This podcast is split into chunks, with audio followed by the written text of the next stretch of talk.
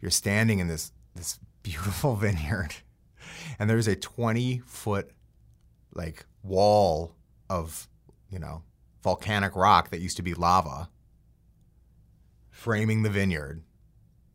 And you're looking at this giant wall of rock thinking this was once on fire and could have leveled not only these amazing old vines but this amazing old farmhouse that had been here since you know the 18th century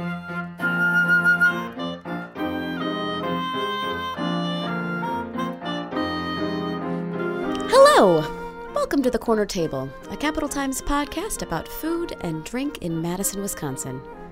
Bob Hemauer just got back from a pretty amazing trip to Sicily. This is an island in the Mediterranean where part of the terroir is an active volcano. Lava can threaten centuries old vineyards as well as people's homes, and the wines coming out of there are pretty extraordinary. Bob is a partner in Cork and Bottle on East Johnson Street, and he brought back some great wines and some really good stories, some of which we'll talk about today. I am your host, Cap Times food writer Lindsay Christians. I have told that volcano story like three times since Bob first told it to me, and I'm really excited to share the whole thing with you today. Get ready for a taste of Sicily.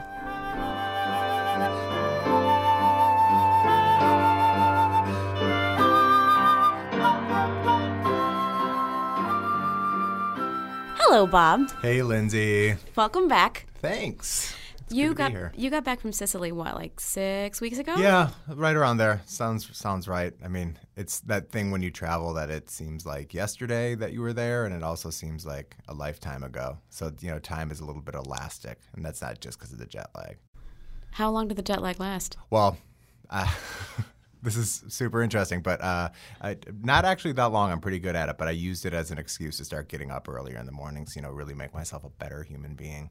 If that's a measure of how good of a human being you are, is what time Is you get it? up in the morning. I, I think it depends on who you ask.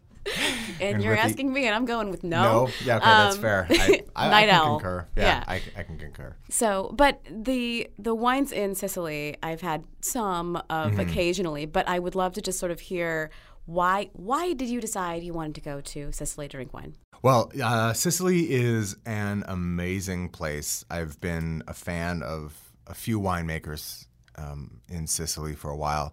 Um, so we we went down there uh, partly because uh, my wife and I have a friend who actually winters in Syracuse.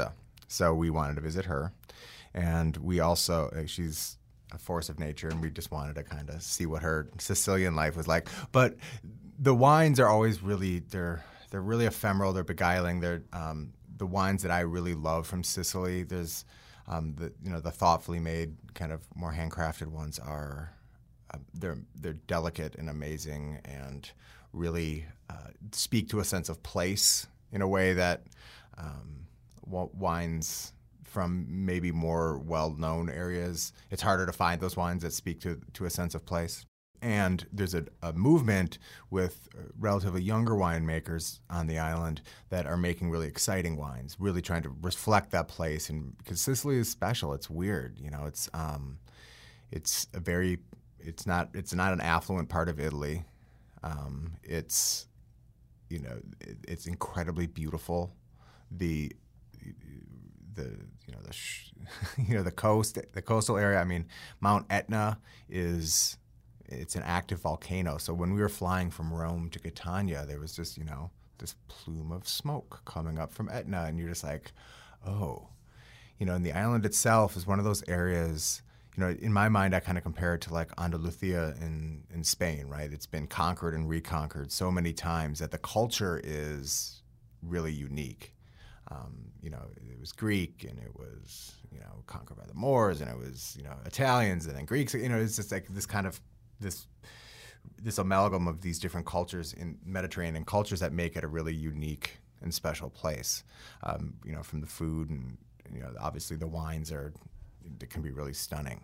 When you talk about the wines being delicate, does that mean that they don't necessarily travel well or that they don't age well? No, I, I, I apologize for maybe some imprecise language. I, what they tend to be really high toned. You know, the kind of like elegant wines that um, I gravitate towards because they're really um, food friendly and they're aromatic and um, at least the better ones. I mean, there's a lot of you know, there's a strong tradition in Sicily of making kind of industrial product, you know, industrial products in terms of wine. Um, and because it is, you know, that sort of region, like making you know, a poor region, uh, making money doing it is important. So, I mean, this actually in the wine business dates back to you know the 19th century when phylloxera kind of eviscerated France. Sicily was one of the places that the French looked to to buy grapes from because phylloxera didn't get there until you know 1930s ish. So it was a good 50 years behind in France. So when this you know this little bug destroyed all these French vineyards, French needed to get their wine from somewhere, and Sicily is one of those places. Um, so they would export a ton of their just kind of bulk wine to France, where it would be bottled as whatever the French decided to bottle it as. Um, I mean, so there's that there's that tradition, and um, it's still happens, but there's, an, like I said, there's a, a, a current of young winemakers. Um, Arianna Occhipinti in Vittoria in the south, um, uh, Chiara Vigo uh, from Romeo del Castello on Mount Etna um, that are making really, ref- like, they're defending Sicilian terroir. They are helping to define it in you know as you know as the new generation and they're defending it as well. So those are really exciting wines what kind of varieties are the most planted most popular? Well um, it depends on where you know where in sicily you are. Um, obviously uh, there's, there's a whole ho- host of kind of really small um, obscure especially white varietals like Zibibbo and that is the best one yeah, That's the one I always gravitate for because it's so much fun to say. Zibibbo. Um, but you know, as far as reds go, and when we're talking about Sicilian wines, the reds are where the statements are being made uh, more frequently. Although there are some stunning white wines and some amazing rosés. Um, but we're talking about red grapes like on Etna, Nerello Mascalese to a small and uh, Nerello Cappuccino, which are it's very small, pla- very small plantings of that. Um, the rest of the island, Nero d'Avola and Frappato are the other two that red grapes that are really. I love Frappato. Frappato, for someone like you who's a fan of Cru Beaujolais, Frappato is. It's my jam. It's delicious. It's, it's so really, good. It really is. And then those the uh, Nerello Mascalese grazed on Etna is vinified with Nerello Cappuccino, usually like a field blend. In the southern part of Italy, and I'm talking about Vittoria, there's a DOC called Cerasuolo, so DOC being a designated, um, you know, origin, area of origin. Um, and that Cerasuolo DOC is a ble- is must be blended Frappato and Nero d'Avola. So you will, a lot of times you'll see blend a, a Sicilian red, especially from Vittoria, which is um, in that southeastern kind of quadrant. There'll be blends that because you know the Nero d'Avola tends to be a little bit more dark and stewed and brooding, and then the Frappato tends to be a little bit higher toned, brighter, more perfume. So they really do blend well together. Oh, I believe it, and really food friendly wines. For sure, for sure, and you know it's the thing about um, Sicily is that you know vegetables are cheap, cheap, cheap. So that's what people eat, right? Like artichokes were ten for a euro so we had artichokes for lunch, and everyone has artichokes for lunch, right? Tomatoes are in season a good portion of the year, so there's a lot of really you know fresh produce. So these higher toned wines really pair with those kind of vegetable focused dishes, and also because um, traditionally and to the current day, not particular, not a lot of affluence on the island. You know, meat is a luxury. Like we don't experience that in this country because we are fortunate enough to be you know, as a country, pretty affluent. But meat is a luxury in in most parts of the world, and it is definitely in Sicily. When I think about Sicilian cuisine, um, mm-hmm. I think about like capers and olives yep. and citrus, mm-hmm. um, but also a lot of fish. Yep. Um, I interviewed Alessandro Monticello, who oh, works sure. over at Papavero, and he has he talked about like how he you know he is a master with fish. He can work with it very easily. Whereas, you know, Francesco comes from uh, further north, Emilia Bologna, mm-hmm. and it's a very, very different cuisine, yep. right? And that's that's interesting to me to see kind of how that's reflected also in the wines that they make, absolutely, and the styles of the wines they make. Um, and I know that like there's a lot of uh, like Etna whites, for example, um, that are that can be really funky, can mm-hmm. be really interesting. Um, I don't think of them as like being beginner wines like I don't know if I like wine or not. Here's a wine for you. I don't go Etna first in my brain. Yeah. Um, but I but I find them, you know, especially as as I'm learning and I'm drinking more and I'm, you know, f- discovering new regions, like Sicily starts to stand out a little bit as like a place to find really interesting and compelling things. Absolutely, and it, it I, I think you hit it right on the head there. And um, you know, the fish too is like really. I mean, it informs like even the red wines. You know, like we were getting paired fish and red wine a ton, and um, you know, it's because they're again brighter, higher toned, easier. You know, the tannins are a little bit more manageable, so that makes them a good match for some some fish dishes. So. So the wine that you brought today is this a winery that you went to? It is. there? It is. This is um, this is the Allegracore bottling. Um, that is, uh, it's uh, in Sicilian dialect means like place that makes you happy. Um, and this is on Etna. So this is this is an amazing estate. This is uh, outside of the town of Randazzo, which is uh, where we stayed when we were on Etna and uh, this is a an estate that has been in, the, in, the, in this family um, since like the early 1900s, but it's been an estate since uh, late 17th, early 18th century. And what and this is a you know a mother Rosanna Romeo and her daughter uh, Chiara Vigo and, and her husband. Uh, they make the wines on this property, and what makes this property special is that it really, I mean, the terroir is. I mean, the wine is very much Etna wine to me. It tastes like when I think of it, it's archetypical in my head. You know, it's, it's higher toned. It's got these really, pr- it's got these really pretty, you know, notes in the nose. But the other thing that makes it really kind of archetypically Etna is that it has this amazing story in relation to the volcano. So in 1981, there was a major eruption uh, of Etna. It's an active volcano, and they started erupting, and a couple days later, the you know the lava started coming down the mountain towards the estate.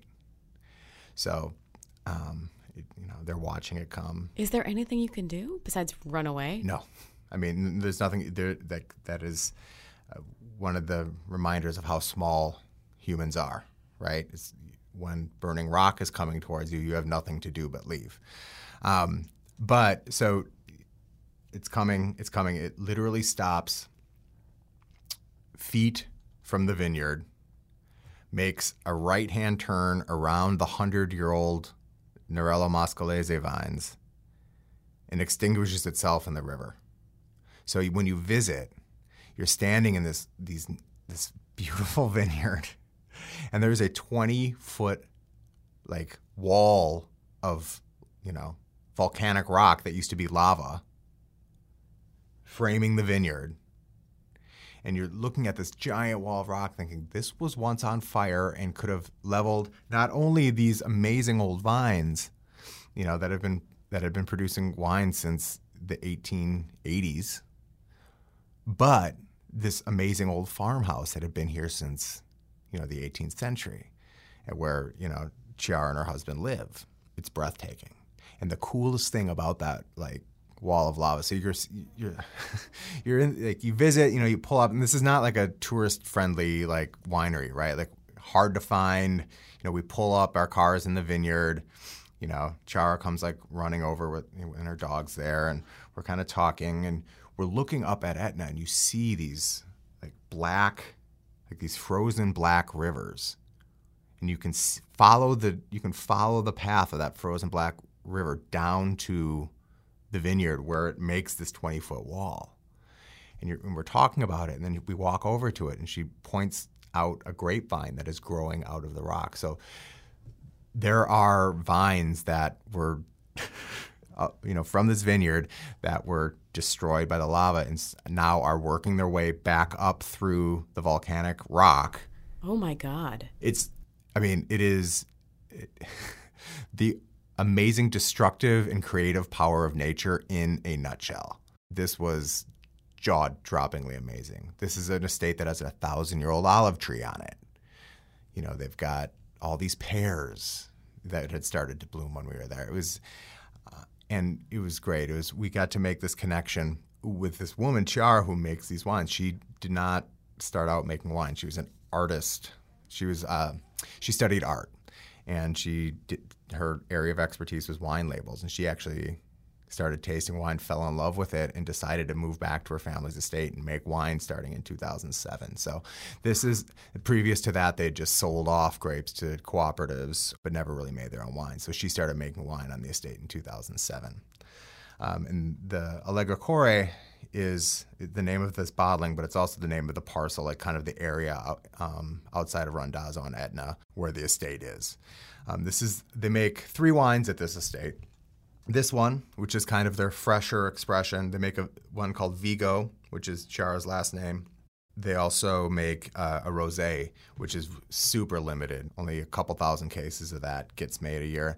Um, hopefully, we'll see some here in the market this year. But um, that is this wine. Why don't you let me pour it for you? This is uh, Romeo del Castello is the name of the winery, um, and Allegracore is the name of the bottling. This is mostly, this is like for all intents and purposes, all Nerello Mascalese, although there is some Nerello Cappuccino kind of scattered in the vineyard. It's kind of a field blend. They don't really know how little of it there is, but I've always wondered that about field blends, if actually they they quantify it or not. I think you know. I think it depends. I think states like this, where they've just kind of always been there, and no one really thought about it when it went in decades ago. Uh, then it's kind of impossible to tell. But you know, in California, where everything was kind of planted and someone knows who planted it, and it's been labeled, I think it's a little bit easier to tell. God, it's gorgeous. Isn't it beautiful? Yeah, it's just a just a beautiful nose. Um, it's it has a lot of floral notes Yeah, to me, which actually, yeah, I wasn't expecting. I was, I, I guess, I was expecting, based on the story, I was like, maybe it'll be smoky. Yeah. well, the the story does invoke a lot of fire and smoke, but no, it's it's very pretty. And again, it's that kind of that duality of you know Sicily. You have this beautiful place, and there are areas of it that are not particularly well taken care of. You know, there's you know eh, this natural beauty, and you know there's. We would joke that we had to turn left by the mattress at the side of the road, you know, like, and it's like this. That's what I really attracted me to Sicily is that kind of contradiction. It's like it's a very real place. It does not have a lot of artifice, although it has a ton of beauty, you know, both man-made and natural. This is such a beautifully integrated wine. Um, and by that, I mean that there's nothing. There's nothing sort of spiky or out of balance about it. It has just it has wonderful spice notes in it, Yep. which I find really nice. Violets on the nose, um, kind of. I get, you know, spice and that kind of an herbaceousness on the palate. Really pretty tart red fruit. Um, there's a little bit of kind of like earthiness. Yeah, there's definitely dirt like uh, like on the palate, but not in a it's sort of barnyardy way at all. Like it- for me, it's it's much more just earthy, that kind of lovely, the kind you will sometimes get in Pinot Noir, Yeah. um, from like Oregon, where you get that kind of like forest floor thing happening. And you know, this is all organic. You know, minimal intervention. I think she. Only, I mean, she uses as little sulfur as possible. It's, this is um, a wine you can really. I don't know. That's it speaks for itself. There's a lot of spoofery. You know, this is all stainless age, so there isn't any oak on this bottling. Um, but yeah, I, I can't speak highly enough of, about all of this property's wines, but um, this one in particular, I think, is a particularly great value for under 30 bucks. Like, Yeah. if you're having a nicer dinner um, and you're looking for something that's going to really wow guests without crazy breaking the bank, this is a this is a great wine to open up. The tannins are just like they're they're, they're present, but they're not like overly drying or overly chewy at all. to have someone like like Chiara who's making this wine who's really passionate about this place um, from a really special place that's what is worth spending a few extra bucks on you know? And I, again i think this is a $28 bottle of wine right around there. So it's not like nuts uh, it's you know it's a splurge but it's like that's what you should spend the extra money on not to make sure you're paying some mid-level marketing executive to come up with a new label, you know, like, and this is, and so I don't know, I, I, I get kind of sentimental and nerdy about this wine, but I can't recommend it enough. It's it's some of the same principles as you hear kind of bandied around the eat local Yeah, absolutely. right? Where like the farmer has taken time with something and has invested their time and their labor and their land. and you pay a little bit more for that than you would for a commodity food product. And I mm-hmm. think the same is true for for wine. I, I've been sort of thinking and and considering recently the the difference between quote unquote real wine and the you know stuff you find in kind of the bottom shelves of the grocery store that is mm-hmm.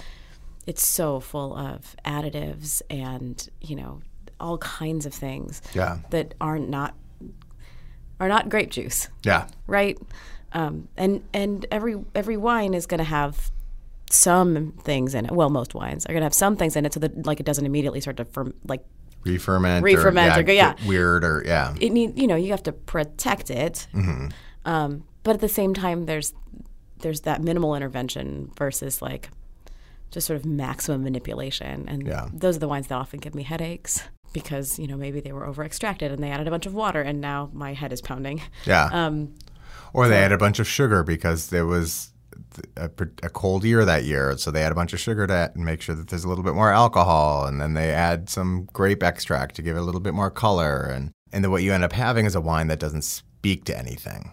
G- Exposing people to wines that really express a point of view is fun for me, and it, and no matter what price they are, because you can find them at every price level. And so these things are available. You you do kind of have to seek them out a little bit, but you know, look for Etna on that label, Yeah. and um, try some of these wines. I mean, we're not drinking a, a Frappato right now. We're, we're drinking a Nerello Mascalese, right? Um, but but Frappato, if you see Frappato, if you see anything with the word Occhipinti on it, Yep. get that. It's so delicious. Arianna Occhipinti, as far as is one of the reasons I went to Sicily, um, but her wines are they're justifiably famous, um, and I think um, the Romeo del Castello wines, the the one that we tasted today, are, it's just it's a little bit le- lesser known, and I think it's cool to um, ex- expose people to the new things too. Awesome. Well, thank you so much for bringing this in. Hey, thank you, and thank you for not asking me about the whole rental car debacle. It was a good thing. Next time. Next time. All right. All right. Bye bye.